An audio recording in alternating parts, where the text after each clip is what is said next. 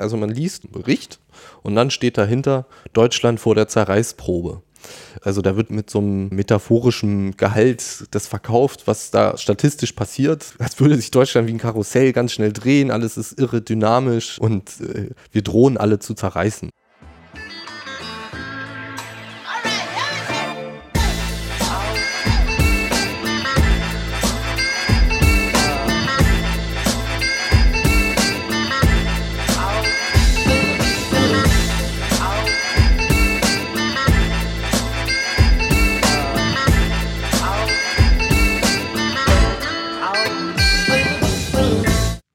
Herzlich willkommen zur zehnten Ausgabe des Underdogs Podcasts. Am Mikrofon begrüßt euch Fabian Link. Ja, ich freue mich, euch hier die zehnte Ausgabe unseres Interviewformats zu präsentieren, bei dem wir mit jungen Nachwuchswissenschaftlerinnen und Wissenschaftlern sprechen. Und heute habe ich mir den Nikolaus eingeladen. Hallo Nikolaus. Hallo Fabian. Vielleicht habt ihr das ja in den Nachrichten gelegentlich mal verfolgt.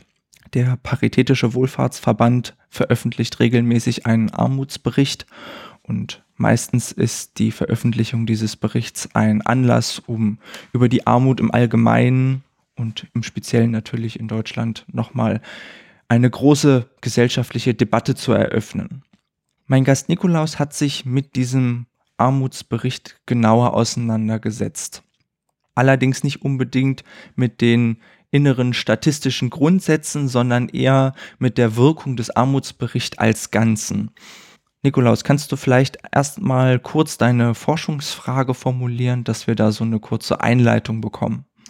Ja, ich würde das, glaube ich, gar nicht so standardmäßig als Frage machen, sondern ähm, einfach als den Grundgedanken, von dem mein Vorhaben so weit getragen wurde. Ähm, ich habe versucht, den Armutsbericht organisationssoziologisch zu betrachten und habe mir dazu überlegt, ähm, dass man das als Öffentlichkeitsarbeit wahrnehmen könnte und definitiv kann, weil es ein regelmäßig veröffentlichtes Pamphlet an der Stelle ist, was sich zu einem Thema beschäftigt, womit die Organisation befasst ist. Und dann habe ich mir gesagt, das will ich qualitativ beforschen und habe meine Masterarbeit dazu geschrieben und einfach mal gemutmaßt, dass es sich um eine quasi Selbstinszenierung einer Organisation handelt. Und wie der sich inszeniert, ist letztlich die analytische Frage. Aber darum herum kreisen natürlich ganz mh, hm, ich sag mal, für Erziehungswissenschaftler interessante Punkte der Einordnung, nämlich was bewegt einen Träger oder eine Organisation ähm, dazu, sowas zu veröffentlichen? Wie ist der Bericht beschaffen? Wie kriegt man auch die Sprache, die darin verfasst ist, in Einklang mit organisationssoziologischen Theorien bisher? Ähm, das ist natürlich alles so dieses Rahmenwerk, was man für eine Masterarbeit schon sich vornehmen muss. Natürlich auch Begriffsklärung, also was ist Öffentlichkeitsarbeit? Wie gehe ich damit um? Bewegt dazu hat mich ja vor allen Dingen auch, dass äh, Annahmen zur Öffentlichkeitsarbeit vor allen Dingen sehr positivistisch sind. Also sind so klassische wirtschaftliche Ideen, äh, wenn man A tut, wird kausal auf alle Fälle B herauskommen. Ähm, da wird dann von Outcome, ja, Growth etc., Output geredet. Aber letztlich äh, habe ich mal angenommen, dass im Sozialen, also wenn etwas sozial wahrgenommen wird, die Resonanzen nicht immer nur positiv sind und nicht immer berechenbar auch. Du be bewegst dich mit deiner Arbeit ja so ein bisschen im Bereich der Wohlfahrtspflege, beziehungsweise also du beschäftigst dich wissenschaftlich mit Wohlfahrtspflege. In diesem Bereich sind natürlich die großen äh, Wohlfahrtsverbände aktiv. Vielleicht kannst du da erstmal in diesen Bereich so eine kleine Einführung geben. Wie ist das organisiert? Welche Akteure sind da groß im Spiel? Vielleicht erstmal zur Wohlfahrtspflege. Das bedeutet im Grunde, dass es eine Organisation gibt, die sich um die Wohlfahrt kümmert, also die organisiert. Ganz konkret, dass man ähm, soziale Leistungen in Deutschland, die Erbringung dessen erleichtert, auch am sozialpolitischen Diskurs teilnimmt. Es wird im Grunde Menschen geholfen, die auf Hilfe angewiesen sind. Und die Motivationen dazu sind ja ganz unterschiedliche. Für manche eben wirtschaftlich motiviert, dass Leute in Arbeit kommen und für andere, dass sie ein gutes Leben haben, was der Menschenwürde entspricht in Deutschland die ja im Grundgesetz auch verankert ist. Ähm, in Deutschland herrscht das sogenannte Subsidiaritätsprinzip, kompliziertes Wort, ist nach dem Zweiten Weltkrieg ganz groß geschrieben worden, ist eine katholische Idee, die besagt, dass ähm, wenn es quasi einen nichtstaatlichen Akteur für die Erbringung solcher sozialen Leistungen gibt, dann möge der das bitte übernehmen, weil der sich damit möglichst passgenauer als, ich sag mal, der breite Staat, ne, der eher zentralistisch gedachte Staat sehr das erbringen kann an der Stelle. Und deswegen ist die freie Wohlfahrtspflege in Deutschland wie auch in anderen Sozialstaaten ziemlich ausgeprägt und schon ein ziemlich großer Sektor, man nennt das auch intermediärer Sektor, weil der eben zwischen den einzelnen wirtschaftlichen Sphären auch vermittelt. Diakonie ist so ein, glaube ich, in Norddeutschland sehr verbreiteter Träger, der so diese Erbringung übernimmt. Caritas, auch sehr groß. Die Arbeiterwohlfahrt und der Paritätische Gesamtverband. Es gibt natürlich noch etliche kleinere Träger, aber die großen Spitzenverbände in Deutschland, die sind tatsächlich schon, ich sag mal, bei der Ressourcenverteilung ganz oben in der Bundesarbeitsgemeinschaft für Wohlfahrtspflege. Das will auch Deutschland, der deutsche Staat, und sagt, die kennen sich damit aus, die haben professionelle. Deutschland mag das, wenn Sachen im Verein oder im Verband organisiert sind, genau. Es betrifft alle Menschen und Altersgruppen und es geht zentral um Gemeinnützigkeit, um es lange zusammenzufassen. genau. Jetzt ähm, stellt sich mir so ein bisschen die Frage, könnte man da im Prinzip nicht auch sagen, dass der Staat sich so ein bisschen vor seinen Aufgaben drückt eigentlich, in, wenn er das den Sozialverbänden überlässt, sich um die Wohlfahrt zu kümmern? Ähm, ja, das ließe sich sagen, aber dem ließe sich auch entgegenhalten, dass ähm, der Staat sich das ja dadurch ein bisschen schwerer macht, weil er sich ja dann einen Gegenspieler aufs Tableau holt, der quasi die eigene Regierungspolitik äh, grundsätzlich erstmal kritisiert und sagt, das muss doch alles viel sozialer klappen an der Stelle.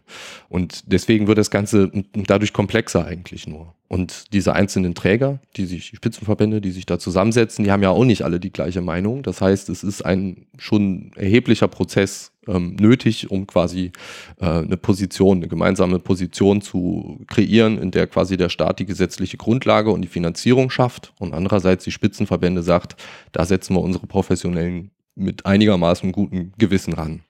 Gibt natürlich immer wieder Kontroversen. Also ähm, so als Sozialarbeiter irgendwen an Hartz IV zu gewöhnen, ne, einen Klienten, ähm, ist, glaube ich, nicht so leicht, weil die Logik des Fordern und Förderns ist halt eine grundsätzlich straffe staatliche Idee, aber dennoch mussten die Leute da an der Stelle zusammenarbeiten, als die Gesetzgebung verabschiedet wurde. Also der Staat verleiht sich im Grunde selber wie so ein Sensor, der in die Realität reinragt und guckt, wie ist denn eigentlich das erbringbar für die Menschen? Ne? Wie kriegen wir denn eine soziale Leistung außerhalb eines Jobcenters beispielsweise, das ja behördlich funktioniert?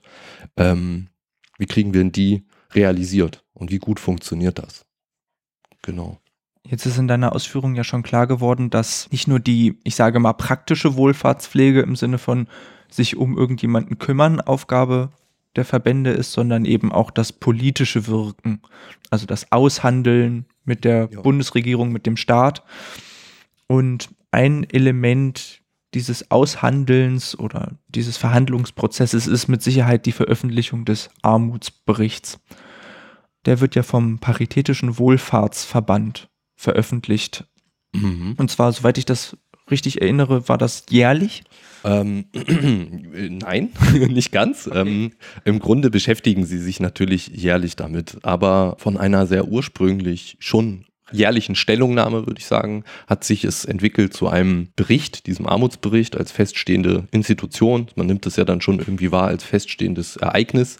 Und ich habe mal damit der Hörer sich das ein bisschen vorstellen kann, aufgeschrieben, wie so in den letzten Jahren dieser Bericht immer größer wurde. Also die Veröffentlichungsdaten waren zwar 2012 und 2013 jährlich, da hatte der Bericht 27 und 29 Seiten, also ist um zwei Seiten angewachsen.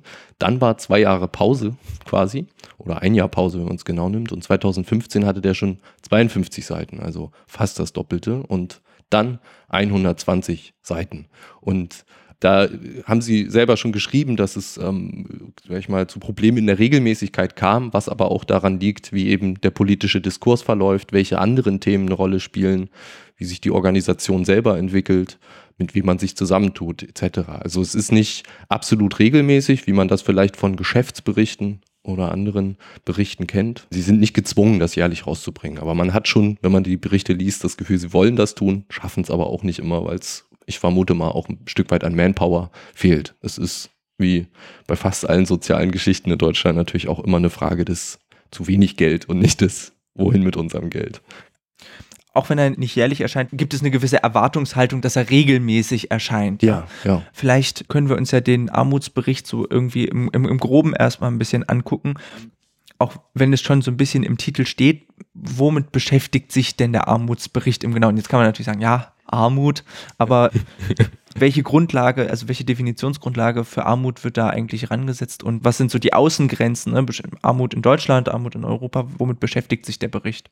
Also der Bericht ist, ist erstmal regional für Deutschland und dann nochmal für einzelne Länder. Da äußert er seine eigenen Pfründe, dass er das kann, dass er regional differenzieren kann, auch in kleineren Kreisen. Immer mal wieder kreuzt das so auf bei den Betrachtungen, welche Regionen zum Beispiel besonders arm sind und dem Gemäß handelt es sich um relative Armut. Also es geht nicht um ein absolutes Armutsmaß, wie man es jetzt von der WHO oder UNICEF etc. kennt, wo quasi gesagt wird, ab dem Punkt ist ein Mensch auf der Welt wirklich arm dran. Das wäre ja auch sehr schwer in einem relativ reichen Land wie Deutschland ähm, so zu argumentieren. Also es gibt bestimmt sehr, sehr arme Personen in Deutschland, aber es gibt weitaus ärmere Personen auf anderen Kontinenten und in anderen Ländern, auch in Europa. Und deswegen wird da mit einem relativen Armutsmaß ja, die Handhabe gestaltet, was Armut ist.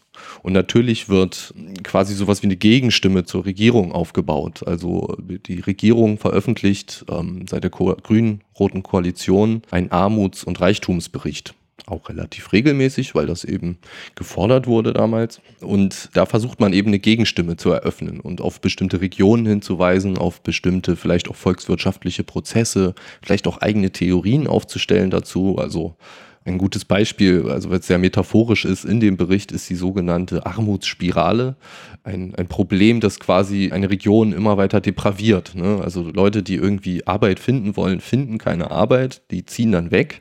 Da hast du an der Stelle Leute, die keine Arbeit haben, auf Leistung angewiesen sind, umgangssprachlich auf Stütze und nun ist aber niemand mehr da, der diese Leistung für die Region erbringen kann und dann verschuldet sich die Kommune etc. Armut verstetigt sich immer weiter und wie so eine Spirale an der Stelle und da sind sie natürlich auch an einem sehr interessanten Punkt, weil wir in Deutschland schon auch das Problem der Kommunalschulden haben die regional sehr unterschiedlich verteilt sind, aber grundsätzlich vorhanden. Ähm, interessant ist, dass sie quasi da sagen, das hat äh, was mit, mit der Kommunikation zwischen Kommune, Land und Regierung zu tun. Und wenn der Bund irgendwelche Armutsstatistiken herausgibt, dann kann der da natürlich mit dem sehr weiten Fokus drauf gucken, alles auf sehr unscharf stellen und dann erscheint Deutschland natürlich immer relativ reich. So, und der Einzelne kann sich daran freuen, in einem reichen Land zu wohnen. Also, wenn ich das mal so ein bisschen ganz kurz in einen Satz kondensieren möchte, könnte man halt sagen, Armut ist durchaus ein Problem, das es in Deutschland gibt, aber es ist regional sehr unterschiedlich verteilt. Also es gibt mhm. einfach Regionen, die deutlich stärker betroffen sind als andere. Ja, ich würde sogar so weit gehen, zu sagen, Armut ist ein Problem, das grundsätzlich immer existiert, wenn ich es relativ messe. Das ist die Kritik zumindest der meisten Statistiker, die sich mit Armutsquoten beschäftigen. Das ist einfach immer eine, eine Frage der Definition. Also man kann äh, quasi sagen, die Leute sind nicht arm, wenn es Subsistenzstrategien beispielsweise gibt. Also ähm, für Nostalgiker ehemaligen DDR, die äh, stellen fest, niemand hatte wahnsinnig viel Geld, aber es hat auch niemandem an etwas gefehlt. Insofern war die gefühlte Armut, ne, wenn man jetzt mal so ganz subjektiv rangeht, äh, nicht so groß. So, das wäre ein Beispiel. Wenn man aber Armut als Mangel von Mitteln in kapitalbasierten oder wirtschaftlich organisierten Gesellschaften definiert, dann habe ich da schon mal quantifizierbare Größen und dann kann ich natürlich schon sagen, was absolut unterm Durchschnitt ist, ist quasi arm. Also da ist dann Mittellosigkeit vorhanden. Ich würde sagen, sowas, wo man sich in der Mitte treffen kann, ist letztlich, sind so Begriffe wie Existenzminimum oder soziokulturelles Existenzminimum, die auch quasi einer rechtlichen Definition entsprechen, aber da müssen sich dann tatsächlich auch Gerichte mit beschäftigen, ob beispielsweise ein bestimmter Hartz-IV-Satz unter diesem Existenzminimum ist. Da nimmt der Paritätische ja auch die Position durchaus ein und sagt, das ist unter dem soziokulturellen Existenzminimum. Und wenn wir überlegen, das ist öfter mal in den Nachrichten, das liest man so am Rande, wie quasi das Sanktionierungssystem von Hartz IV funktioniert, mir die Leistungen gekürzt werden. Ich glaube erst um 20, dann um 40 Prozent und am Ende ganz, weil ich mich nicht ähm, bewerbe, wenn ich mich nicht melde, rückmelde etc. Vor allem bei Jugendlichen passiert das, die da nicht so Regelmäßigkeit haben. Dann kann man ja schon sagen, das ist ähm, die Frage, ob das nicht schon am Existenzminimum vorbeigeht, wenn ich am Ende nicht mehr meine Miete, meine Heizung etc. bezahlen kann in einem Land, wo ich eben Geld brauche. Ja, wenn man das natürlich schon unter dem Titel Existenzminimum führt und dann wegkürzt, dann bedeutet das im Prinzip im Schluss ja eigentlich, dass man die Leute in ihrer Existenz angreift. Das ist zumindest die Argumentation der meisten sozial engagierten Menschen in Deutschland. Ne? Deswegen werden ja dann auch solche, ich sag mal, eher populistisch formulierten Sätze von, von Politikern, kein Problem von Hartz IV mal zu leben, so ungefähr, als schon ziemlich angreifend wahrgenommen. Weil die Leute, die unter den Zuständen leben, ja, man stelle sich mal vor, es geht was kaputt, was mehr wert ist als so ein Hartz IV-Satz. Da muss man dann schon sehr lange sparen. Und dementsprechend hat man, wenn man lange Zeit unter Hartz IV-Bedingungen lebt, nicht mehr die Chance, alles zu ersetzen. Und sukzessiv muss man seine Standards einfach immer weiter runtersetzen. Ne? Das ist natürlich ein Problem. Also interessiert vielleicht auch den einen oder anderen Zuhörer, der sein Studium beendet und durchaus erstmal mit einer Form von Arbeitslosigkeit leben muss an der Stelle und nicht mehr von den Vorteilen studentischen Lebens profitiert. Also wenn quasi die Krankenkasse sich meldet etc. und sagt, jetzt wollen wir aber mal irgendwie Geld, da muss man ja natürlich irgendwie soziale Leistungen anmelden beim Staat und sagen, könnt ihr das mal für einen Monat oder zwei oder drei und so weiter bezahlen. Aber wenn dir dann der Laptop kaputt geht, musst du schon deine Familie anhauen. Also das erfährt man dann relativ schnell am eigenen Leib. Und das soll einen ja motivieren, ähm, sich Arbeit zu suchen tatsächlich und zu sagen, Mensch, das nervt mich total. Aber wenn man in einer Region lebt, in der das schwierig ist, hast du ein Problem. Das funktioniert natürlich auch nur, wenn man ein funktionierendes Familiensystem hat, das dann auch den Laptop tatsächlich irgendwie bezahlen Exakt, kann. Also ja, das ist ja auch eine Voraussetzung, die nicht bei jedem gegeben ist. Genau, also ich habe jetzt quasi das Gedankenexperiment handelte von mir. Ich habe sowas, funktionierendes Familiensystem und an der Stelle, also ich selber nach meiner Masterarbeit habe ich das selber mal zwei Monate gehabt, Arbeitssuche und musste mich damit einfach auch am eigenen Leib damit auseinandersetzen und habe die Gegenstände in meinem Umfeld betrachtet und dachte mir, Mensch, ähm, du bist schon ganz schön reich so gesehen. Auch wenn das natürlich gemessen am deutschen Durchschnitt immer noch nicht reich ist, absolut nicht. Ist es aber dennoch so. Wer das vielleicht jetzt mal gerade in seinem Wohnzimmer machen will, was ist denn da eigentlich mehr wert als ein Hartz-IV-Regelsatz? Ähm, da kommt man schon zu bemerkenswerten Ergebnissen so und denkt sich, wow, wenn man sich dann überlegt, dass es schon viele Menschen gibt, die Leistung beziehen. Ich denke, ein maßgeblicher Kritikpunkt ähm, ist auf der einen Seite sicherlich die Höhe der Leistungen, mhm. aber sicherlich auch diese sehr strenge Kontrolle und dieses die Logik, die Logik ja, dahinter, ja. sich sozial nackig machen, sein Einkommen, Vermögen und alles offenlegen, das mhm. kann ja auch einfach sehr unangenehm sein. Genau. Finden wir mal wieder ein bisschen zurück zum Armutsbericht. Mhm. Vielleicht kannst du ja erst noch mal kurz zusammenfassen, auf welchen Daten dieser Bericht eigentlich beruht und am Ende dann auch zu welchen Schlüssen der so in der letzten Zeit gekommen ist. Die Zahlen stammen von den Statistischen Landes- und dem Bundesamt für Statistik tatsächlich. Also es sind ähm, verschiedenste Zahlen, die da verwendet werden, vom Staat erhoben. Und auf Basis dieser Zahlen wird dann versucht zu argumentieren. Ich habe das in meiner Masterarbeit eine medial verbreitete Stellungnahme zu Armut in Deutschland genannt. Ich habe bewusst darauf verzichtet, es Gegendarstellung zu nennen, weil es eben eigene Stellungnahmen sind, die sie treffen, eigene Positionen und ähm, diese nicht immer entgegen der Position, die von der Bundesregierung getroffen wird, sondern es werden eigene Stellungnahmen äh, formuliert. Und ähm, wer jetzt denkt, das ist ganz schön krass. Auf 52 Seiten nur Tabellen. So ist es nicht. Es sind äh, verhältnismäßig wenig Tabellen für 52 Seiten. Es sind auch Diagramme, aber vor allen Dingen ist es ähm, das geschriebene Wort. Also wenn ich etwas medial verbreiten will, muss ich mich natürlich bestimmten Zwängen unterordnen, die das Medium fordert. Es wird im Internet zugänglich, als PDF dann an der Stelle runterladbar für jeden, den das gerade interessiert.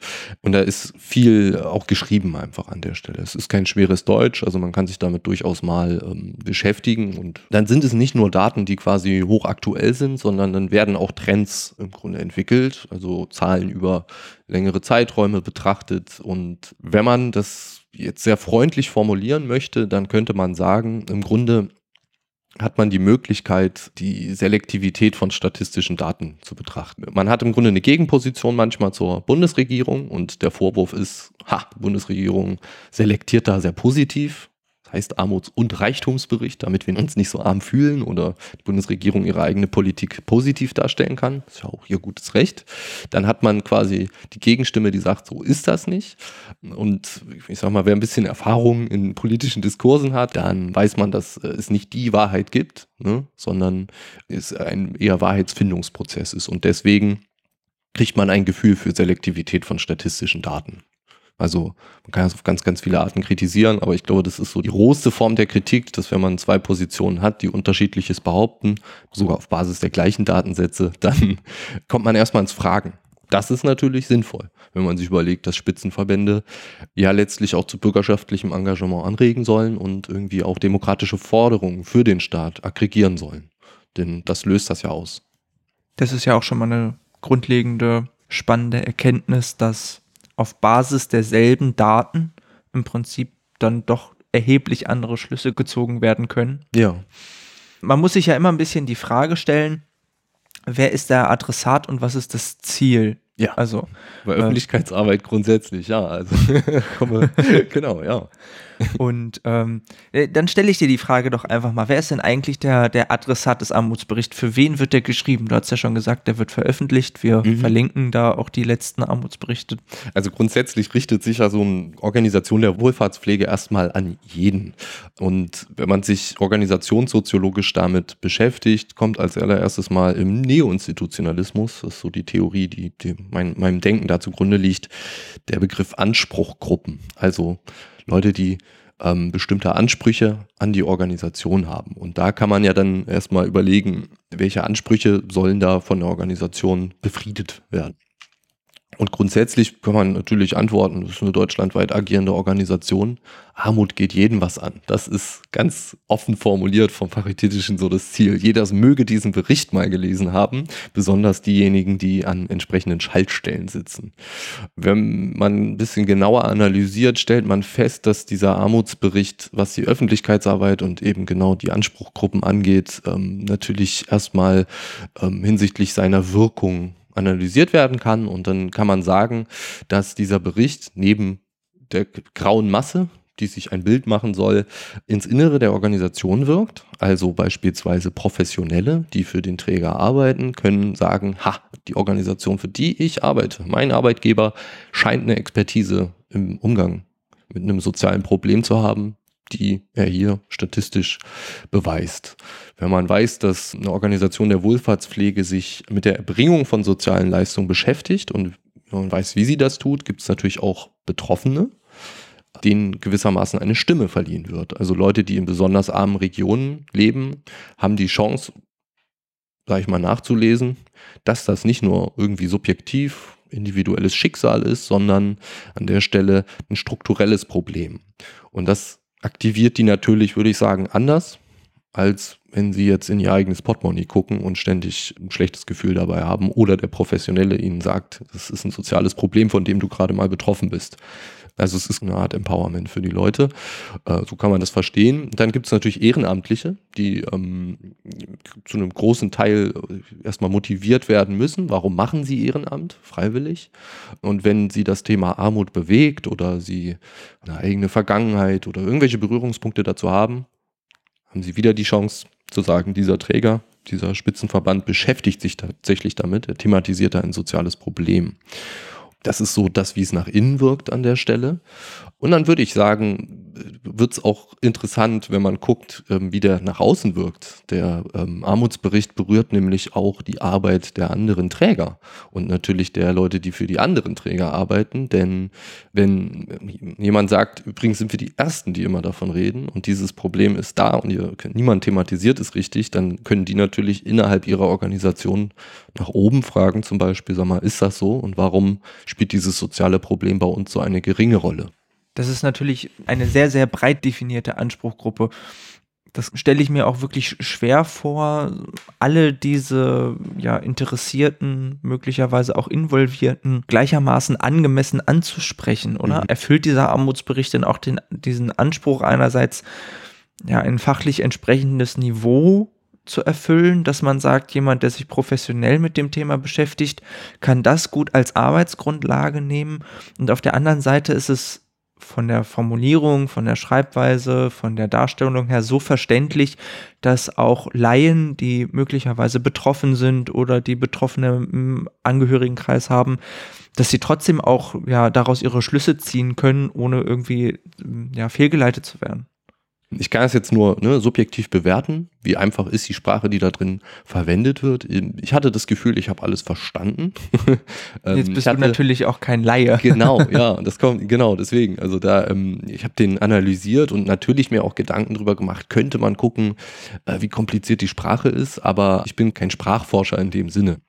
Ich habe aber schon geguckt, ja, wie plakativ oder wie äh, vereinfacht wird ein soziales Problem dargestellt. Und ähm, das ist natürlich ganz, ganz zentral. Also ich habe geguckt, wie überhaupt werden soziale Probleme thematisiert und da forscht ähm, Axel Grünemeyer sehr doll zu. Ähm, und der sagt, mit der Thematisierung von sozialen Problemen geht es meistens schon darum, irgendwie eine bestimmte Strategie oder einen bestimmten Ressourcenzufluss zu legitimieren in unserer Gesellschaft. Und das funktioniert sehr gut, sehr häufig so seine Beobachtung über Skandalisierung und Medialisierung. Und da sind wir dann letztlich genau da, dass bestimmte Zwänge eben wieder wirken. Wie kriege ich etwas skandalisiert? Wie kriege ich etwas für die Medien interessant gemacht an der Stelle? Und wenn man dann so ein bisschen in Öffentlichkeitsarbeitstheorien schaut, ähm, gibt es da so eine sehr prägnante Unterscheidung zwischen Informationskampagne und Mobilisierungskampagne. Diese Unterscheidung existiert natürlich meistens nur theoretisch. Niemand macht nur das eine oder das andere. Also die Definition wäre, bei der Informationskampagne tritt quasi die Organisation hinter das Sachthema. Und bei der Mobilisierung geht es natürlich um irgendwie so einen äh, emotionalen Pathos-Moment. Ähm, da müssen wir jetzt alle mitmachen. Wir sind alle zusammen stark. Der Armutsbericht entspricht beidem an der Stelle und steht deswegen ein wenig für sich. Man hat das Gefühl, klar wird da was vereinfacht, aber andererseits ist eine Masterarbeit quasi notwendig aus meiner Sicht, um zu zeigen, dass es da auch schon um Inszenierung geht. Und zwar so ein bisschen äh, zwischen den Zeilen, wenn man es mal sehr vereinfacht darstellen will. Weil wenn wir uns überlegen, dass das eine Organisation ist, die da ähm, sich darauf beruft, Fremdinteressen sozialanwaltschaftlich zu vertreten, zu sagen, hier, das sind Betroffene, denen geht es nicht gut, dann wäre das natürlich sehr kontraproduktiv, was die Message oder die Botschaft angeht, das eigene Bemühen zu sehr im Vordergrund zu haben, sich als Organisation wahnsinnig toll und effektiv darzustellen. Das heißt, das ist ein Balanceakt. Dazwischen, wie kriege ich es hin, die armen Leute in den Vordergrund zu stellen und gleichermaßen zu sagen, ja, und übrigens, wir haben die Expertise. Und das ist auch wieder ein Punkt der Kritik von anderer Seite, dass gesagt wird, es ist überhaupt nicht, ähm, dass ihr irgendwie Armut zum Thema machen wollt, sondern Ihr macht das aus unterschiedlichen organisationsinternen Gründen, weil ihr, ne, also von anderer Organisation gesprochen, ein, ein, viel zu heterogener Haufen seid, eure Weltanschauung ist nicht gemeinsam etc. Und das macht ihr deswegen. Ihr setzt euch auf ein Thema drauf und tut so, als hättet ihr das jetzt erfunden. Aber so schlimm ist es gar nicht, beispielsweise ist eine beliebte Kritik. Oder ähm, das ist populistisch, das macht man nicht mit armen Menschen, ist auch eine, eine ähm, Kritik von, von Seiten Caritas gewesen. Genau, also das ist, erfordert schon eine, eine sprachliche Analyse, um das dann letztlich so herauszustellen. Also insofern, er ist einfach formuliert, aber die hintergründige Botschaft ist natürlich ein bisschen komplizierter, würde ich sagen. Wenn man sich die Wahrnehmung des Armutsberichts anguckt und wenn man das vor allen Dingen vielleicht auch so ein bisschen nur sehr oberflächlich betrachtet, dann bekommt man dann schon sehr schnell den Eindruck, dass der Armutsbericht, das ist so der Ist-Zustand und das ist so und das dokumentiert, wie es um die Armut steht. Ja. Jetzt hast du in deinem Beitrag aber gerade so ein bisschen erläutert, naja, da steckt auch so ein bisschen, ich sag mal, Eigenwerbung mit drin. Ja, für Öffentlichkeitsarbeit, ne? ja. da ist ja dann fast der Titel so ein bisschen irreführend. Also mhm. sowas würde man ja, wenn überhaupt, eher unter dem Titel, weiß ich nicht, Positionspapier oder Meinungsdarstellung oder ja. so vermuten. Kann man das dann vielleicht so ein bisschen auch als, mal ganz bösartig gesagt, also ein bisschen als Irreführung verstehen? Ähm, jein. Also äh, der Armutsbericht als solcher ist erstmal der, der feststehende Titel, der vor jedem Ding steht, was sie veröffentlichen so. Aber ähm, zu jedem Titel, zu jedem, zu jedem Armutsbericht gibt es im Grunde so eine, so eine Überschrift, die schon, würde ich sagen, reißerisch ist. Also man liest Bericht und dann steht dahinter Deutschland vor der Zerreißprobe. Das ist natürlich schon, ähm, ich sag mal, sprachlich äh, schon ordentlich, sag ich mal. Das ist schon die, die Wortwahl, Zerreißprobe. Das wird auch durchaus im Bericht weiter aufgenommen, dass Deutschland extremen Fliehkräften ausgesetzt ist. Also da wird so mit so einem äh, metaphorischem Gehalt das verkauft, was da statistisch passiert. Als würde sich Deutschland wie ein Karussell ganz schnell drehen, alles ist irre dynamisch ähm, und äh, wir drohen alle zu zerreißen. Und mit dem Wort Zerreißprobe äh, hast du ja dann auch noch, dass jemand das ausprobiert. Wie haltbar ist das, dieses soziale Gefüge an der Stelle?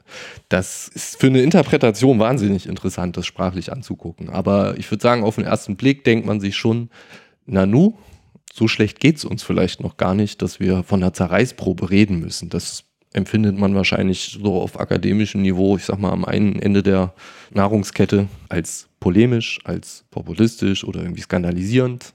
Von der anderen Seite denke ich mir aber auch, ist das Thema als soziales Problem durchaus emotionsbesetzt. Ist vielleicht auch genau die Absicht des Paritätischen da an der Stelle eben dem Punkt etwas weiter herauszukehren. Und letztlich geht es gar nicht darum, sich selbst nur positiv darzustellen, sondern quasi sich selbst mit Profil zu inszenieren. Da geht es um Resonanz und ähm, das würde auch Grönemeyer, würde ich sagen, durchaus unterstützen, dass wenn es dazu kommt, ein soziales Problem zu thematisieren, geht es überhaupt erstmal in einem demokratischen Staat auch um den Diskurs. Und einen Diskurs eröffnet man oder hält ihn am Leben sehr gut, indem man kontroverse Positionen einnimmt das teilweise auch zielgerichtet. Ich glaube, ein anderer Titel war auch noch die zerklüftete Republik. Also es, ich bin mir jetzt gerade nicht 100% sicher, aber es sind ja einige Armutsberichte veröffentlicht. Man kann sich das echt angucken. Ähm, da gibt es schon tolle Titel. Da wird schon immer mit einer sehr eindeutigen Metaphorik ja, gearbeitet. Ja, ja. Das ist sehr bildlich dargestellt. Mhm. Ja.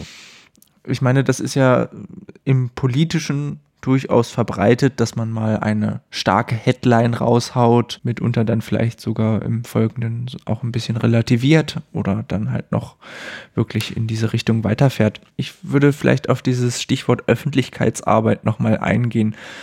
Das ist ja erstmal ein bisschen ist kein so ganz intuitiver Gedanke, dass man sagt, äh, der Armutsbericht ist jetzt ein Element von Öffentlichkeitsarbeit. Mhm. Was verstehst du denn unter diesem Begriff? Also ich habe meine Definition einfach mal mitgebracht, weil das zu dem Arbeitsprozess gehörte, da hinzukommen. Öffentlichkeitsarbeit wurde in meiner Masterarbeit so definiert, dass darunter jegliche Information der Umwelt einer Organisation, also das Umfeld, zum Beispiel gegenüber Mitgliedern, Vertragspartnern, Fördermittelgebern, Konkurrenten, nach innen und außen verstanden werden soll. Und zwar auch insoweit, als dass dadurch das Missfallen von Rezipienten ausgelöst wird oder sogar werden soll und möglicherweise eben im Sinne einer kontroversen Diskursstrategie ausgelöst wird. Und deswegen sind auch negative Auswirkungen auf das Ansehen einer Organisation als Öffentlichkeitsarbeit zu betrachten. Und die Gleichzeitigkeit von positiven und negativen Auswirkungen einer so verstandenen Öffentlichkeitsarbeit liegt eben bei der Profilierung durch die Zurschaustellung einer klaren Haltung einfach nahe. Und ähm, ich habe lange drüber nachgedacht. Das, jetzt wird es von mir ein wenig vielleicht polemisch und äh, vereinfachend, aber wir kennen das durchaus auch im Alltag, dass das äh, durchaus mal funktioniert, wenn man sich, sage ich mal, nicht nach Moral und Sitte öffentlich verhält, dass man trotzdem irgendwie in aller Munde ist und erstmal Profil gezeigt hat. Das kennt man durchaus, wenn ihr mal in euer, also der Zuhörer, wenn der mal in, in seinem Umfeld fragt, kennst du Dieter Bohlen, wird er ziemlich sicher dazu kommen, dass ihn alle kennen. Aber ich würde sagen, die wenigsten richtig sympathisch finden an der Stelle, weil der sich eben sehr lange profiliert hat als jemand, der, sag ich mal, nicht der sympathischste Mensch ist. Und trotzdem hat er es geschafft, bekannt zu werden und irgendwie Profil zu zeigen und auf Basis dessen natürlich auch irgendwie einen wirtschaftlichen Erfolg erzeugt. Und äh, solche Beispiele schleichen sich natürlich in so, ich sag mal, eher skandalumwitterten Medien viel häufiger durch als in anderen, aber ähm, ich würde auch sagen, Thilo Sarrazin baut ein Stück weit Selbstvertrauen und äh, ein Stück weit irgendwie Motivation seiner Autorenschaft darauf auf, dass er sehr kontroverse Thesen aufstellt, die sehr widerspruchswürdig sind, so gesehen, aber er gehört wird, so ungefähr. Also das ist so meine Definition für Öffentlichkeitsarbeit. Da werden wahrscheinlich viele Medien- und Kommunikationswissenschaftler sagen, nein, so habe ich das nicht gelernt. Aber mir hat das sehr geholfen in der Erarbeitung des Armutsberichtes. Ähm, und äh, Wohlfahrtsorganisationen haben eben das Problem, dass sie sich nicht zu doll in den Vordergrund stellen dürfen. Also nicht primär nur quasi sowas wie, hey, hier sind wir, wir sind voll gut, Werbung machen dürfen, sondern das immer, sage ich mal, an einen bestimmten Anlass knüpfen sollten entweder ihr Handeln und Tun und Wirken in der Gesellschaft ähm, oder anhand von sozialen Problemen, Betroffenen etc. Und da spielt dann auch die Organisationsstruktur selber rein. Also womit beschäftigen die sich am meisten und ihre arbeitenden Mitglieder. Genau. Also du hast so ein bisschen den, ich sage mal, intellektuellen Kniff gemacht und gesagt, Öffentlichkeitsarbeit muss nicht immer dazu führen, dass man sich selbst extrem positiv darstellt, sondern erst mit einer relativ breiten Definition angefangen und gesagt, alles, was Öffentlichkeit generiert in einem gewissen Stil, in einer gewissen Art, gehört zu dieser Kategorie Öffentlichkeitsarbeit. Und dann ja, äh, gehört dann plötzlich auch sowas wie kräftig auf dem Schlamm hauen, mhm. Skandale provozieren und auch sehr streitbare Thesen in die Öffentlichkeit tragen, dann auch einfach mit dazu. Also, dass man halt sagt, das ist zwar vielleicht nicht unbedingt eine positive Selbstwerbung, trotzdem ist es Öffentlichkeitsarbeit im Verständnis eines, wir generieren Öffentlichkeit für uns. Mhm. Ja, du hast jetzt das Wort intellektueller Kniff verwendet. Das äh, gefällt mir sehr, weil ich genau daran ansetzen kann und sagen, also das ist ein Vorwurf, da habe ich mir lange drüber Gedanken gemacht. So, das kann man sehr kritisch sehen, wenn jemand anfängt, irgendwie an, an schon definierten äh, Gegenständen herumzudoktern ich kann das aber schon, ähm, ich sag mal, begründen darin, dass es mir darum ging, ähm, zu sagen, ich möchte hier nicht ähm, zeigen, dass der Armutsbericht sich perfekt als Öffentlichkeitsarbeit in das, was schon vorhanden ist an Öffentlichkeitsarbeit hineinpasst. Denn Öffentlichkeitsarbeit von Organisationen der freien Wohlfahrtspflege ist relativ wenig ausgeprägt. Ne? Es wird aber immer stärker in der Gesellschaft notwendig, dass man das macht. Und dann kam hinzu, dass ein Gutteil der Analyse auch davon handelt, dass hier eine Organisation Einfluss auf das bisherige, auf die, auf die bisherige übliche Praxis der Öffentlichkeitsarbeit Einfluss nimmt. Und Natürlich kommt man zu ganz anderen Schlussfolgerungen, wenn man quasi mit einer engeren Schablone von Öffentlichkeitsarbeit herangeht und sagt, das ist es. Und wenn jemand aber Einfluss auf das gesamte Spiel, auf die Spielregeln schon nehmen will, dann muss man sich schon hinterfragen, ist diese Schablone denn tatsächlich so wirkungsvoll in der Analyse? Und äh, so kam ich genau dahin.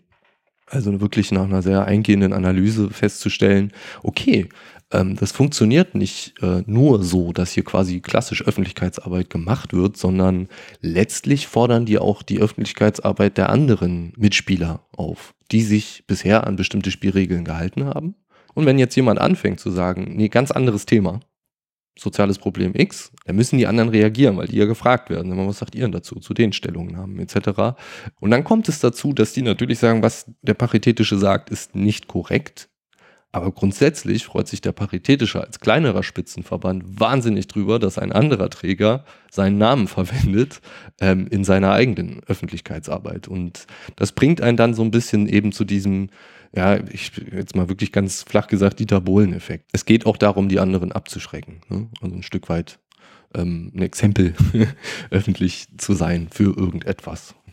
Im Sinne eines, man kann nur etwas kommentieren, wenn man sozusagen auf die originale Quelle auch hinweist. Also ich kann nichts kommentieren, was nicht bekannt ist. Und wenn ich sage, der Armutsbericht ist falsch, habe ich automatisch auch auf den Armutsbericht hingewiesen mhm. und auch Neugierde vielleicht erzeugt mhm. oder Interesse an dem, an dem Ganzen.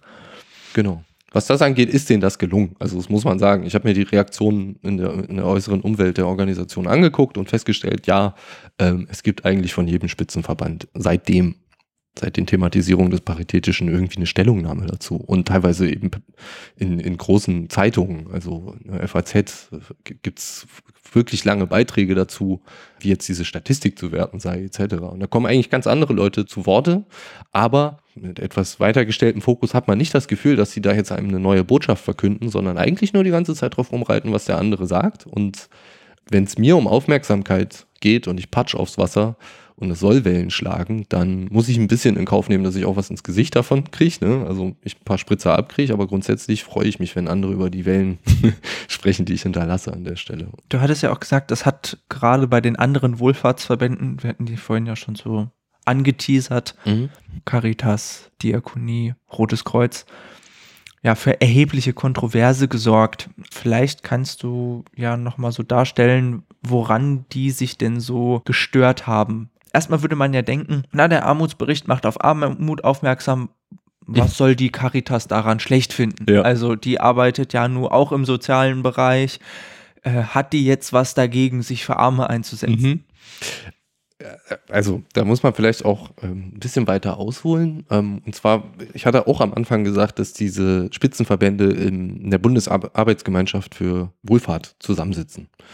Und äh, die bisherige oder bis dahin existierende Routine war, dass man sich gemeinsam auf Standpunkte einigt, weil man eben in dieser Koalition ein, ein, größeres Stimmgewicht hat. Man hat einfach mehr Leute im Boot. In dem Fall war das so, dass der Paritätische damit ein bisschen gebrochen hat und ähm, seine Konkurrenz zu den anderen Trägern, also sie leben eben in Koalition und Konkurrenz, überbetont hat, könnte man sagen. Und einfach gesagt hat, wir preschen jetzt vor und ähm, suchen uns hier das Thema und können unter Umständen damit Bewegung ins gesamte Feld, ins gesamte Gefüge bringen. Und so von diesem organisationssoziologischen Standpunkt aus gesprochen, wenn man in der Wohlfahrtspflege schaut, hat denen das natürlich nicht unbedingt gefallen, dass da jetzt jemand einfach mal losschießt.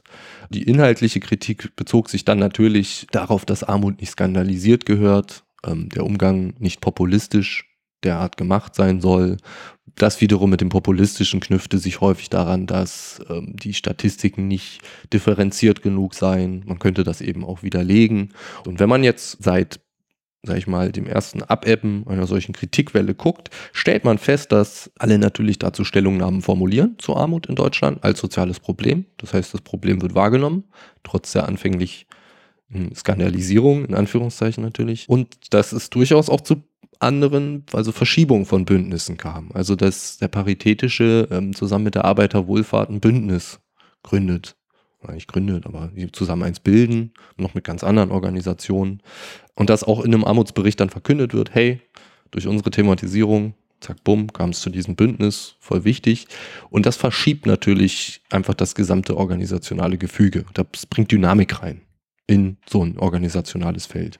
Und wenn man eben sieht, dass diese Spitzenverbände einerseits in einer Koalition sind, um ihr Stimmgewicht zu erhöhen, befinden sie sich gleichzeitig eben auch in Konkurrenz, nämlich was den Ressourcenzufluss angeht. Die werden ja staatlich gefördert und an der Stelle ist natürlich für jede einzelne Organisation wichtig, den Ressourcenzufluss zu erhöhen. Und wenn ich weiß, der andere kriegt mehr als ich, kann ich ja mal versuchen, irgendwie Bewegung reinzubringen. Und wenn ich am unteren Ende der Nahrungskette stehe, sind mir mehr Strategien lieb als demjenigen, der oben steht und diesen Status quo vielleicht erstmal stabilisieren will, erhalten will also wenn ich das jetzt richtig verstanden habe, dann war innerhalb dieser Gruppe, dieser Spitzengruppe, was ja im Prinzip die großen Akteure mhm. im Sozialsystem sind, der paritätische eher der kleine Player, also so ein bisschen. Schon immer, ja. Ja, ja. Also äh, organisationshistorisch klar. Das liegt an einer spezifischen Organisationsstruktur. Also Caritas und äh, Diakonie assoziiert man natürlich mit Religion, mit, ähm, mit dem Christentum an der Stelle. Das ist ja auch in Deutschland mit Abstand die verbreitetste Religion und daher haben die auch tatsächlich die meisten Mitglieder und haben natürlich nochmal so eine organisationstechnische Stütze, die schon erheblich ist mit der Kirche. Ne? Also da wird Ehrenamt wahnsinnig drüber generiert und man zieht natürlich ideologisch und weltanschaulich ganz viel daraus. Also Nächstenliebe, aktiv machen etc. Das sind Punkte, das ist einfach gut vereinbar und es geht, ist ja auch historisch wahnsinnig gewachsen. Dann haben wir die Arbeiterwohlfahrt mit so einer starken SPD-Sozialisierung, Arbeiterbewegung, auch da hast du eine sehr große Anspruchgruppe einfach. Und der Paritätische selber hat, wenn man andere Studien dazu liest, lange damit gerungen, quasi eigene Weltanschauung oder eigenes ähm, Profil an der Stelle zu zeigen. Häufig funktionierte das in Abgrenzung zu den anderen, zu sagen, wir sind ein weltlicher Träger, also wir sind nicht religiös, wir konzentrieren uns ganz doll auf Professionalität. Aber das äh, ist natürlich, wenn ich Leute dazu gewinnen will, nicht unbedingt immer absolut wirkungsvoll zu sagen, das und das sind wir auf alle Fälle nicht. ähm, oder wir, wir sind weltlich und professionell, wo, wo, erstmal der Beweis zu erbringen ist, warum die anderen das weniger sind. Und ähm, da hat man dann Ende der 80er ganz verbandsstrategisch überlegt, wie kriegen wir das hin? Einerseits ähm, unseren weniger fest zusammenhängenden Verband im Vergleich zu anderen zusammenzuziehen, also die Leute alle unter den Hut einer gemeinsamen Idee zu bringen und nach außen natürlich auch wahrgenommen zu werden. Und ähm, just da fing das dann auch an, dass man ähm, Veröffentlichungen, Stellungnahmen zu dem Problem der Armut in Deutschland gemacht hat Und da hat Stefan Papst sehr interessant zugeforscht. Der hat dann tatsächlich Leute aus dem Vorstand etc. befragt, wie das so dazu kam, Armutsbericht und diese Armutspolitik, sich für die Armen sozialanwaltschaftlich einzusetzen. Und das ist auch sehr interessant verglichen mit anderen Trägern. Äh, aus dieser organisationssoziologischen Sichtweise erscheint das natürlich erstmal wie ähm, relativ willkürlich gewählt, das Thema. Aber grundsätzlich hängt das auch damit zusammen, wie ähm, sich der, der Paritätische zusammensetzt. Also mit ähm, stärkeren betroffenen Vereinen, ähm, die sich da eben in diesem paritätischen eher mal befinden. Quasi aus dieser Gemeinsamkeit, dass sie woanders nicht unterkommen, gemeinsam eben Kraft zu schöpfen. Und bis heute würde ich sagen, betont der Paritätische das auch neben seiner großen Konzentration auf Professionalität, eben aufgrund der Tatsache, dass man nicht irgendwie an ein Weltbild andockt, sondern sagt, was wir haben, ist vor allen Dingen irgendwie die Bereitschaft, eine personenbezogene Dienstleistung ernst zu nehmen und keine Hindernisse in Kauf zu nehmen. Dem Paritätischen fehlte so ein bisschen so das Label, das eigene Etikett. Ja. Caritas, das sind die Christen, Arbeiterwohlfahrt, das sind der Arbeiter und jetzt ist der Paritätische, das sind die mit dem Armutsbericht und das weiß man gleich, das wer das Armen. ist. ja. Ich hatte vorhin ja schon so ein bisschen eingegrätscht äh, und gesagt, naja, das waren sozusagen die Kleinen und mit diesem Arbeitsbericht haben sie quasi versucht, so ein bisschen aus dieser Schattenrolle herauszutreten, unter diesem Schattendasein in Relation beispielsweise eben zur Caritas, eher die zweite Reihe vielleicht und hat sich dann so vielleicht auch eine ja, Position in der ersten Reihe erarbeitet? Ähm, also da sind wir gerade wieder so an, der, an dem Punkt, wo man darüber streiten kann, ob eine ähm, Öffentlichkeitsarbeit immer auf positive Effekte zielt und ob diese kausalen Zusammenhänge, wenn du A machst, wirst du B erreichen auf alle Fälle, ob das immer hinhaut. Wie ich schon gesagt habe, ich glaube, dass wenn man am unteren Ende der Nahrungskette steht, dann interessiert man sich für Dynamik im Feld. Und ähm, letztlich geht es auch mit der zugrunde liegenden Theorie ganz häufig darum, diese Dynamik zu zeigen. Also nicht so, so, Gesetze aufzustellen, wie das ist mit Öffentlichkeitsarbeit und wie das ist mit solchen Organisationen, sondern eben nachzuzeichnen, dass das einer grundsätzlichen Dynamik unterliegen kann. Dieser Konkurrenzbegriff an der Stelle ist ja auch erstmal ein bisschen fast schon verwunderlich, dass man sagt, so eigentlich müssten die ja darauf erpicht sein, wirklich eng miteinander zusammenzuarbeiten und trotzdem ist es natürlich eine Interessen- und Gemengenlage. Mhm.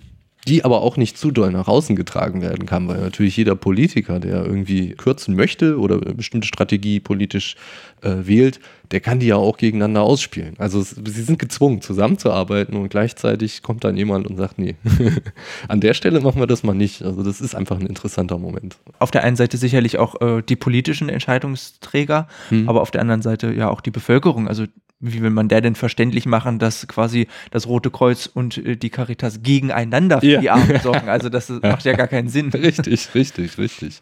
Also ich könnte jetzt noch, ähm, sag ich mal, die direkten Ergebnisse zum Beispiel nennen, ähm, wo da Bewegung ins Feld gebracht wird, was quasi an mhm. schon vorhandene Forschungs- Ergebnisse oder ein Theoriekonstrukt anschließt. Da habe ich mich in der Arbeit auf die Herren Lawrence und Sotheby bezogen, die an bestimmten ja, rhetorischen Mustern oder bestimmten Bewegungen einer Organisation im Feld, also anhand der Bewegung aller Akteure, die betraut sind mit einem bestimmten Ziel, was Organisationen haben, was, was sie da festgemacht haben. Das wäre der erste Punkt, ähm, so der Einfluss auf ähm, Advocacy nennen die das, so eine Art Gesetzgebung. Ähm, da geht es nicht jetzt rein um die, die absoluten Gesetze, also nicht nur, was erlaubt ist, sondern auch was äh, sanktioniert wird. Also ähm, erstmal der Anspruch einer Interessenvertretung ist beim Armutsbericht natürlich ähm, ganz eindeutig gegeben. Man vertritt die Interessen von, von Armen oder bestimmten Regionen. Ähm, und nimmt natürlich auch einen Angriff auf bestehende Gesetze vor, also auf die Sozialpolitik. Und da kommt es dann zu so Ideen, dass sie feststellen, der Arbeitsmarkt äh, würde unter einer Amerikanisierung leiden. Das ist so, war ein sehr schillerndes Beispiel, wo, wo sie quasi unterstellt haben, diese ähm, Wirtschaftsminister da, die ähm, tun so, als wär, wäre ein großer Erfolg vorhanden, aber letztlich werden die Leute einfach nur so zahlenmäßig weniger, die arbeitslos sind, aber Grunde, im Grunde werden die mit Beschäftigungsmaßnahmen rausgehalten. Also wer jetzt Amerikanisierung, wen das interessiert, der möge bitte im Armutsbericht nachlesen. Ich fand den Begriff einfach sehr interessant und als Angriff auf die bestehende staatliche Politik sehr gutes Beispiel. Dann Defining, also ähm, sie haben quasi die, die Definition eines Standards für eine bestimmte Praxis vorgenommen, äh, gesagt, wer, wer sich mit Armut beschäftigt, von den ähm, Wohlfahrtsorganisationen, der äh, sollte das wahrscheinlich statistisch tun, beziehungsweise mit einer schon ähm, schillernden Expertise in dem Bereich.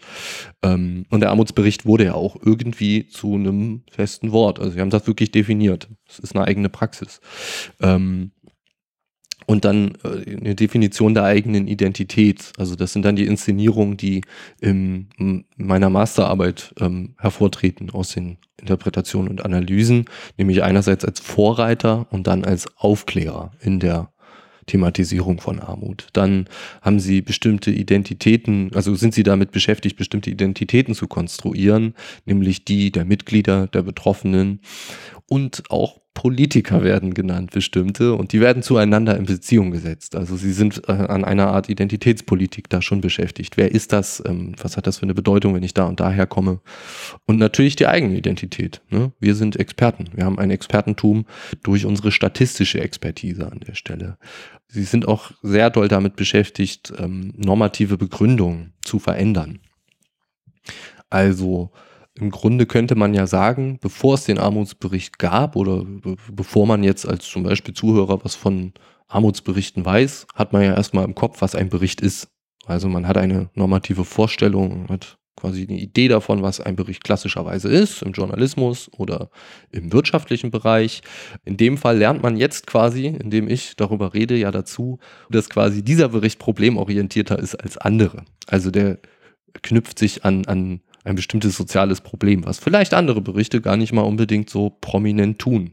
Und auch in dem Bericht selber ist häufig die Rede davon, dass einem ursprünglichen Mangel an Berichten zu dem Thema entgegengetreten wurde. Ähm, also sie doktoren auch ein bisschen darum, daran herum, was ein Bericht sein kann, von uns wahrgenommen, was, was als, von uns als Bericht wahrgenommen wird. Dann äh, konstruieren sie ähm, Netzwerke unter den Akteuren. Also einerseits Betroffene erhalten ja eine Stimme und können sich durchaus auch untereinander verständigen. Von der einen armen Region zur anderen, von einer reichen zur armen etc. Wenn man erstmal überhaupt auf dem Tableau hat, was gibt es denn überhaupt alles und wo liegt das? Ähm, und natürlich erhöhen sie auch letztlich die Zielgruppe für die eigene Organisation, indem sie einen Bericht herausbringen, der irgendwie im Internet erscheint, für jeden zugänglich, für jeden möglichst auch verständlich, ähm, durch so eine Kampagne, ja, sei es jetzt Information oder Mobilisierung. Und letztlich in dem Bündnis, was ich vorhin genannt haben, habe, ähm, haben wir auch einen Zusammenschluss unterschiedlicher Organisationen, durften wir erleben an der Stelle, die auch eigene Armutskongresse abhalten, also schon irgendwie ein ähm, eine deutliche Absprache stattfindet. Und als letzten beiden Punkten, Punkte, wo der Einfluss auf quasi das Gefüge liegt, wo quasi Öffentlichkeitsarbeit von Wohlfahrtsträgern schon verändert wird ein Stück weit. Unsere Wahrnehmung dessen und überhaupt wie Organisationen das auch durchdenken, ist einmal der Punkt eben Mimikry. Ähm, das ist sowas wie Nachahmung. Da wird quasi ähm, eine bestimmte kommunikative Verpackung nachgeahmt, eben das, was wir an Berichten kennen. Und ähm, wenn man so Bericht hört, denke ich mir, das verspricht nicht unbedingt literarische Spannung, äh, dafür aber eine sachliche Darstellung. Und ähm, das, das, übernehmen sie, was wir dazu in den Köpfen haben an der Stelle. Und da sagen die Autoren, Lawrence und Sotheby, das sei sehr markant für ähm, institutionellen Wandel, also für Wandel in unseren Vorstellungen davon, wie quasi Organisationen funktionieren sollen. Und dann nutzen sie natürlich eben immer noch der Punkt Mimikry Statistiken ähm, hinsichtlich ihres, ihrer, also quasi kulturell-kognitiven Bedeutung. Ne? Also es ist für uns quasi, wenn wir eine Statistik sehen, sowas wie eine Denkheuristik, ah, Fakten, ähm, ah, das steht fest. Ähm, objektive Beweislast. Ne? Also das wirkt ja auch dann gleichzeitig auch sehr wissenschaftlich automatisch. Genau, ja. Da hat jemand mit Zahlen gearbeitet, mhm. sich da intensiv auseinandergesetzt. Da bekommt man dann gleich einen gewissen Vertrauensvorschuss. Ja, glaube ich auch. Ähm, und als allerletzten Punkt noch, ganz schnell, um das loszuwerden, ähm, nehmen sie durch quasi eigenes Theoretisieren, also Einfluss auf, auf das institutionelle Gefüge, indem sie eben ganz eigene volkswirtschaftliche Deutungen und Modellannahmen präsentieren. Ich hatte das schon mit Zerreißprobe, Armutsspirale, sowas. Ähm, das sind nicht, da, da verbirgt sich nicht nur einfach das Wort dahinter und sie sagen, das ist so, sondern sie versuchen das schon mit Zahlen zu erklären. Wo natürlich die Statistiker sagen, das ähm, geht nicht oder aha, das ist mir neu, so ungefähr. Das ähm, sind so die, die Ergebnisse, wo Einfluss auf das Gefüge der Organisation wirklich Einfluss genommen wird. Vor allen Dingen auf die Öffentlichkeitsarbeit, wie sie bisher war. Wenn du jetzt das hier so aufgezählt hast, da muss ich ja sagen, das hinterlässt, sagen wir mal, so ein gemischtes Gefühl. Mhm. Schön. auf der einen Seite, glaube ich, ähm, ist es ja auf jeden Fall erstmal eine sinnvolle Idee, auf Armut hinzuweisen und mhm. die Problematik auch darzustellen. Ja. Und ich finde, man kann auch durchaus sagen, das Ziel, diese Thematik ein bisschen in die Öffentlichkeit zu bringen, ein bisschen in den Diskursraum zu werfen, ist ja durchaus ein redliches. Also das kann man durchaus denen auch erstmal positiv auslegen. Mhm. Auf der anderen Seite ist natürlich so ein bisschen ja eine Fehldarstellung im Sinne eines, wie du das gesagt hast, ein Bericht mit vielen Zahlen, mit viel Statistik, mhm, so mhm. und auch so dieser Darstellung, wir sind die Professionellen, so wir beschäftigen uns damit, wir kennen uns gut aus. Da vermengen sich natürlich irgendwie viele Sachen. Mhm. Also ähm, da kommt man dann natürlich auch äh, sehr schnell in den Bereich, welchen Anspruch stellt man an Wissenschaft und an Journalismus und welchen Anspruch stellt man an andere und darf man das in einen Teig verrühren oder muss, müsste man das sehr klar trennen, Analyseteil und hier kommt unser persönlicher Kommentar, unsere eigene mhm. Meinung damit rein. Ja. Ich denke, was man da gut draus schließen kann, ist, dass man den Armutsbericht wahrscheinlich schon lesen sollte, aber mit so ein bisschen dem Bewusstsein, das ist jetzt hier nicht nur objektive Information, sondern es hat auch eine Zielstellung dahinter. So. Also, das ist ja im Prinzip auch so ein bisschen eine Binsenweisheit. So ein bisschen auf die Autorenschaft gucken, wer, wer hat das verfasst, ja. was könnte die Intention mhm. sein, aber es ist vielleicht auch ein gutes Beispiel dafür, um zu sehen, auch jemand, dem man erstmal irgendwie positive Zielstellungen und Absichten unterstellen würde, hat ja trotzdem immer noch irgendwie ein Eigeninteresse. Und wenn es nur ist, dass der Paritätische einfach gerne als Sozialverband weiter diese Rolle ausüben möchte. Ja, also davon ging, würde ich sagen, für mich oder geht auch nach wie vor die Attraktivität des Neo-Institutionalismus aus, der genau das benennt und sagt, hey, also eine Organisation ist natürlich dafür da, dich glücklich zu machen. Also um es vielleicht mal ganz konkret zu machen, eine Organisation wie so ein Spitzenverband besteht natürlich aus Menschen, die Gutes tun wollen. Dann hast du natürlich, damit so eine Organisation Bestand hat, also damit quasi die Ehrenamtlichen zum, zum Wirken kommen und die Professionellen, die ja jetzt in unserem moralischen Ranking noch sehr attraktiv sind, ähm, hast du natürlich Leute, die sich darum kümmern, dass diese Organisation zusammenhält. Das sind dann so Verbandsstrategen. Was jetzt die genaue Motivation ist, das bleibt ja letztlich jedem selbst überlassen, das zu lesen. Und deswegen haben wir ja auch verschiedene Wohlfahrtsträger, damit wir uns durchaus auch entscheiden können, was uns da am sympathischsten oder attraktivsten erscheint. Auch wer sich ehrenamtlich engagieren will, kann das ja tun in unterschiedlichen Organisationen, was ihm am nächsten kommt. Und wenn mir das mit der Masterarbeit oder der Erzählung der Masterarbeit gelungen ist, dann ähm, supi. Also da, da freue ich mich wirklich einfach ähm, persönlich drüber. Weil ich mir denke, das ist genauso die, die, der Nachgeschmack, den die Realität hinterlassen sollte, wenn man sie versucht zu beschreiben. Ich glaube, da haben wir doch äh, schön den Bogen jetzt an der Stelle rund bekommen. Mhm. Ich hatte dich ja schon vorgewarnt, dass alle unsere Gäste so ein bisschen am Ende nochmal einen kurzen Platz bekommen, um eine Take-Home-Message zu formulieren. Ja. Nochmal Raum bekommen, um sozusagen eine persönliche Nachricht an die Zuhörerinnen und Zuhörer zu adressieren. Hast du da was rausgearbeitet, was mitgebracht? Ja, selbstverständlich. Also, ähm, äh, natürlich auch sehr gerne. Jetzt waren wir gerade schon so ein bisschen im, im teilweise von mir pathetischen ähm, äh, Reden über, über die Emotionalität von Masterarbeiten. Und das Erste, was ich mir gedacht habe, ist natürlich Leuten, die vor so einer Qualifikationsarbeit stehen, ihnen zu raten, auch wenn das wieder ein wenig pathetisch klingt, macht etwas, das euch persönlich interessiert und begeistert. Lasst euch nicht von irgendwelchen vermeintlich schlaueren, hierarchisch höher stehenden Leuten an ihre Lieblingsliteratur oder ihre Lieblingsforschungsergebnisse anleihen, sondern der Großteil einer Masterarbeit, würde ich sagen, oder der Wert, das, was man mitnimmt, ist, dass man selber für sich weiß, was ähm, gemessen an dem, was man erreichen will, richtig und falsch ist. Und das gut sich einschränken kann, also nicht einfach irgendwie Fremdinteressen zu sehr übernimmt, sondern sich selbst sagt, nee, das mache ich jetzt so und das kann ich auch begründen. Solange man es begründen kann, tut es. Genau. Und ähm, als so Takeaway-Message habe ich mir gedacht, könnte man ja ähm, aus der Masterarbeit selber noch was vorlesen. Ähm, das habe ich in der Masterarbeit bewusst außerhalb der Gliederung gelassen, weil ich mir dachte, das geht schon in den ähm, fließenden äh, Kommentar zur eigenen Masterarbeit über. Ich habe es Ausblick genannt.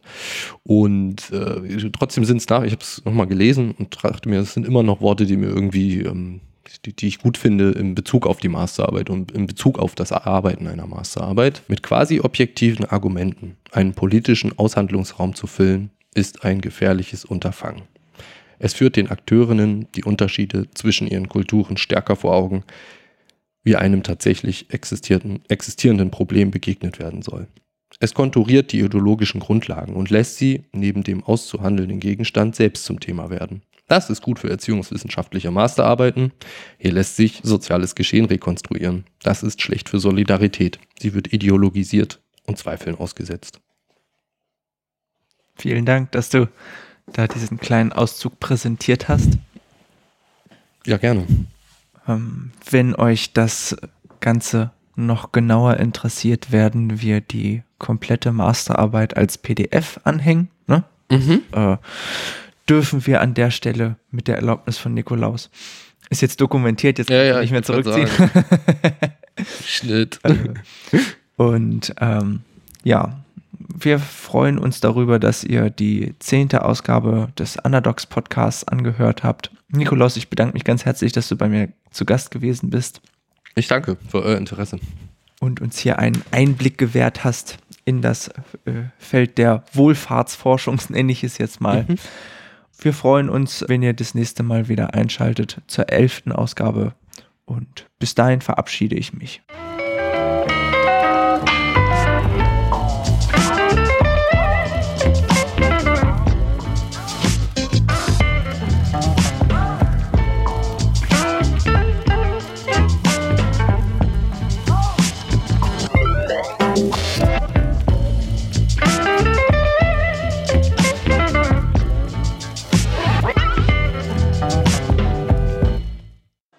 Ulrich Schneider, den Hauptgeschäftsführer des Deutschen Paritätischen Wohlfahrtsverbandes, haben Sie gerade schon kurz im Beitrag gesehen. Und jetzt ist er uns noch mal zugeschaltet, damit wir ausführlich darüber sprechen können. Guten Tag, Herr Schneider.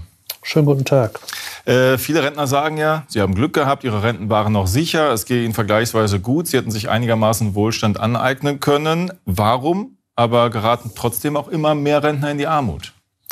Ja, unsere Rente funktioniert nach dem Beitragsprinzip. Das heißt, der, der arbeitet, zahlt ein und er bekommt am Ende genau nach dem heraus, was er eingezahlt hat. Hat er also viel eingezahlt, hat er lange gearbeitet, hat er gut verdient, bekommt er auch mehr Rente. Nun kommen mittlerweile immer mehr Menschen ins Rentenalter, die in den 90er Jahren bereits langzeitarbeitslos waren, die mehrfach arbeitslos waren oder aber die im sogenannten Niedriglohnsektor gearbeitet haben, also wirklich zu erbärmlichen Stundenlöhnen und wo es dann auch mit Rente vorne und hinten nicht reicht. Das kommt jetzt auf uns zu und deswegen diese enormen Anstiege in der Altersarmut in Deutschland. Aktuell haben wir ja eigentlich Rekordbeschäftigung in Deutschland. Ja. Äh, warum nützt die nichts, um die Armut zurückzudrängen? Naja, diese Rekordbeschäftigung äh, geht einher mit dem, was man hier häufig als Amerikanisierung des Arbeitsmarktes bezeichnet. Sprich, wir haben zwar gute Statistiken, aber nicht unbedingt gute Jobs. Viele Menschen sind im Niedriglohnsektor tätig. Aktuell sind das 23 Prozent, die unter 9,60 Euro in der Stunde verdienen. Wir haben viele, die Minijobs machen. Das sind sieben Millionen Minijobs mittlerweile in Deutschland, also Jobs bis zu 400 Euro äh, im Monat. Und ganz viele auch nur Teilzeit, weil sie Kinder versorgen müssen, weil sie Angehörige pflegen müssen oder anderes. Und dann reicht es einfach nicht. Und dieses schlägt sich dann jetzt akut in der Armut nieder, in einer Armutsquote, die nicht sinken will und später dann nochmal in einer steigenden Altersarmut. Können die neuen Mindestlöhne helfen? Die neuen Mindestlöhne helfen denjenigen jetzt, die Single sind und die Vollzeiterwerbstätig sind. Sobald aber ein weiteres Familienmitglied da ist, etwa ein Kind, oder sobald man nicht Vollzeit arbeiten kann, helfen auch die Mindestlöhne jetzt von 8,50 Euro nicht, um aus dem Fürsorgesystem herauszukommen. Ulrich Schneider, vielen Dank für das Gespräch. Nicht zu danken.